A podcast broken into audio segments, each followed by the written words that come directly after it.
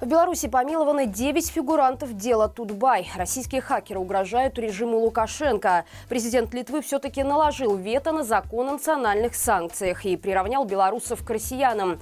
Об этом не только, смотрите в ближайшие несколько минут. В Беларуси помилованы 9 фигурантов дела Тутбай, которые проходили по статьям о неуплате налогов. Об этом сообщил на своей странице в социальной сети гендиректор hoster.by Сергей Повалишев. По информации портала «Зеркало», ранее задержанные заявляли ходатайство об освобождении от уголовной ответственности. Отметим, что суть претензий по иску к Тутбай Медиа заключалась в том, что компания, будучи резидентом ПВТ, якобы получала выручку необусловленной разрешенной деятельностью. Напомним, что весной 2021 года в офисах портала прошли обыски. Были задержаны 15 человек, среди которых как административные сотрудники, так и руководство редакции. В течение года некоторым задержанным изменили меру пресечения на домашний арест. Под стражей оставались только главред Марина Золотова и гендиректор Людмила Чекина. Судебный процесс над женщинами завершился в марте текущего года. По статьям о разжигании розни, нанесении вреда национальной безопасности, уклонение от уплаты налогов их приговорили к 12 годам лишения свободы. Еще троих сотрудниц редакции объявили в розыск после того, как они не явились на заседание.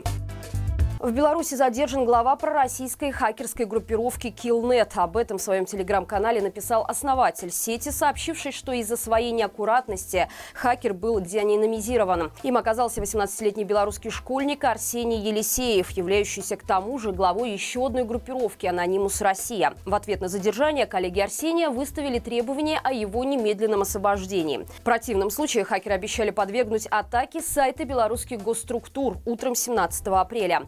По совпадению или нет, именно утром в Беларуси и за рубежом перестал работать сайт Министерства информации.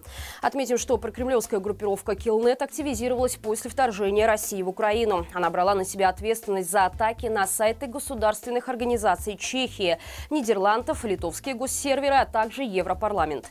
Кроме того, пророссийские хакеры атаковали американскую компанию-производителя ракетной системы «Хаймерс». Известно, что задержанный находится в Гумельском СИЗО. Информация о предъявленных предъявленных им обвинениях на данный момент нет. Президент Литвы наложил вето на принятый на прошлой неделе закон о национальных санкциях в отношении граждан Беларуси и России. Гитанас Науседа предлагает парламентариям придерживаться единой позиции и вести одинаковые ограничения как для белорусов, так и для россиян. При этом глава государства одобрил саму цель закона и заявил, что он отвечает интересам национальной безопасности Литвы. Науседа заявил, что в Вильнюсе прекрасно понимают, война против Украины настолько сблизила двух агрессоров, что они представляют угрозу угрозу не только своим соседям и регионам, но и всей Европе. В офисе Светланы Тихановской осудили это решение и заявили, что будут обращаться к депутатам Сейма, чтобы добиться преодоления вето и принятия законопроекта в более мягком для белорусов варианте. Против действий Науседы выступил и министр иностранных дел Литвы Габриэлюс Лансбергес. По его словам, прискорбно, что президент не прислушался ни к призыву демократического лидера Беларуси Светланы Тихановской, ни к взвешенной позиции Сейма. Владимир Зеленский подписал очередной пакет санкций против сторонников российской агрессии, в который попали белорусы. Согласно указу президента Украины, под ограничения попали трое граждан нашей страны. Среди них известный спортсмен, прыгун в высоту Максим Недосеков, неоднократно подчеркивавший свою лояльность режиму. Он также высказывался по поводу войны в Украине, отмечая, что не планирует постить в своих соцсетях никаких антивоенных лозунгов, поскольку его слово ничего не решает. Помимо Недосекова в список попали попали глава Руси Олег Романов и министр спорта Сергей Ковальчук. Еще одним указом Зеленский ввел санкции против компаний, предоставляющих информационные услуги. В него попали российские сервисы Яндекс, ВКонтакте, а также белорусская компания Интермекс, занимающаяся разработкой систем автоматизации на предприятиях. Напомним, что ранее Украина наложила ограничения на 23 белорусских предприятия, среди которых оказались Беларусь Калий и БелЖД. Под персональные санкции попали более 200 лиц, отметившихся в высказываниями в поддержку войны и действий Кремля. В их числе оказались пропагандисты Игорь Тур, Григорий Озаренок и провластный политолог Александр Шпаковский. В составе вооруженных сил Украины создается еще одно белорусское подразделение. Об этом сообщил доброволец Евгений Август Михасюк. По его словам, ему уже дали официальное разрешение на формирование такого объединения.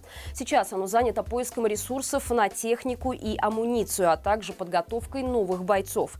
Второй интернациональный легион – это батальон специального назначения, созданный в составе сухопутных войск ВСУ в 2022 году. Командует подразделением полковник Руслан Мирошниченко. Сообщалось, что в составе подразделения будут служить украинцы, белорусы и грузины. Журналисты предполагали, что появление легиона стало итогом встречи главнокомандующего ВСУ Валерия Залужного с подполковником Валерием Сахащиком, представителем Переходного кабинета по вопросам безопасности и обороны. В Минске спасатели два часа уговаривали 17-летнюю девушку спуститься с 10 этажа. В воскресенье в МЧС поступило сообщение от очевидца. Когда спасатели прибыли по адресу улица Шаранговича, 48, то обнаружили там девушку, которая сидела в проеме технического этажа девятиэтажного жилого дома. Один из спасателей поднялся к ней, пока другие устанавливали куб жизни. Подросток замерзла, но слезать отказалась. Мужчина отдал ей свою куртку.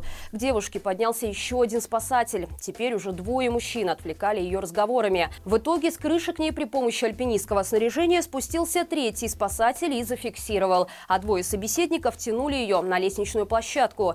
Девушку передали бригаде скорой медицинской помощи для осмотра, а после госпитализировали. Что стало причиной такого поступка подростка, не сообщается. Друзья, на нашем втором канале Маланка Лайв в среду в 18.00 состоится прямой эфир нового ток-шоу «Надо обсудить». Собрали разные мнения военных экспертов и политологов на тему возможной мобилизации в Беларуси. Присоединяйтесь и задавайте свои вопросы, чтобы мы могли их озвучить нашим гостям в эфире. Пишите также в комментариях под этим выпуском, верите ли вы в то, что Лукашенко начнет в Беларуси мобилизацию. До встречи завтра и живи Беларусь!